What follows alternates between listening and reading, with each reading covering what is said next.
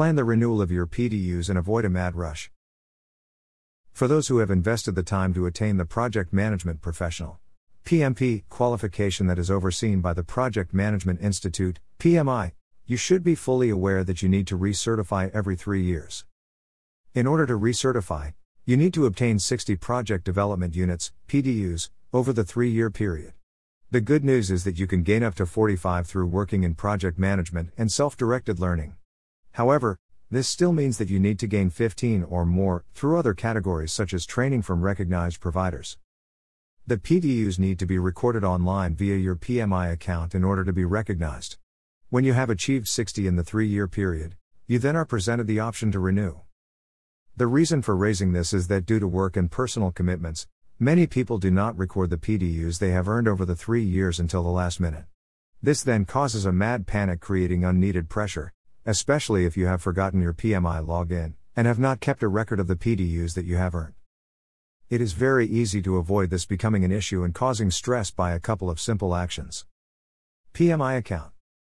You will need to log into your PMI account to claim PDUs. Therefore, you need to make sure you keep a record of the username and password.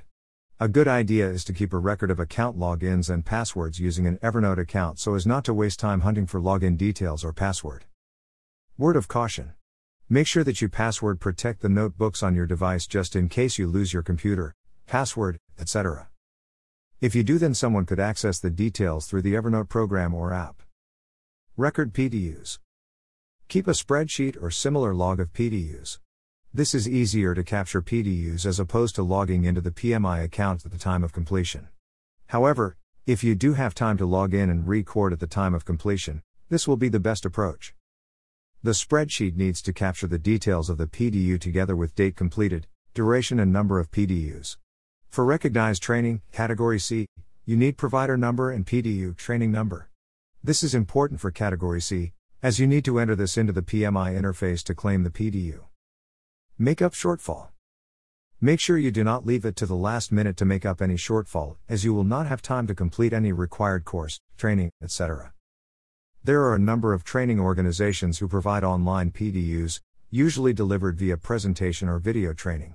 Therefore, you should be able to find a course that provides access immediately, enabling you to gain the required level of PDUs. Simply register, pay if required, and complete the training. A good method to avoid the mad rush to earn PDUs near certification is to use a service such as PDU Podcast. For a low monthly fee, you can receive a webinar that is worth at least one PDU each month. Simply download to your computer, smartphone, or tablet and watch at your convenience. Great approach as you do not need to remember. The email arrives each month and you can watch whenever you want, especially good if you have to commute to your job by train or public transport. Summary As with a project, make sure you plan the capture and recording of PDUs. Make sure you know how many you have, especially the ones that need to be achieved through training, etc.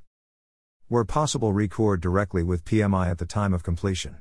If not, use a spreadsheet to record and enter as soon as possible. Aim to complete the required training at a steady pace over the three years.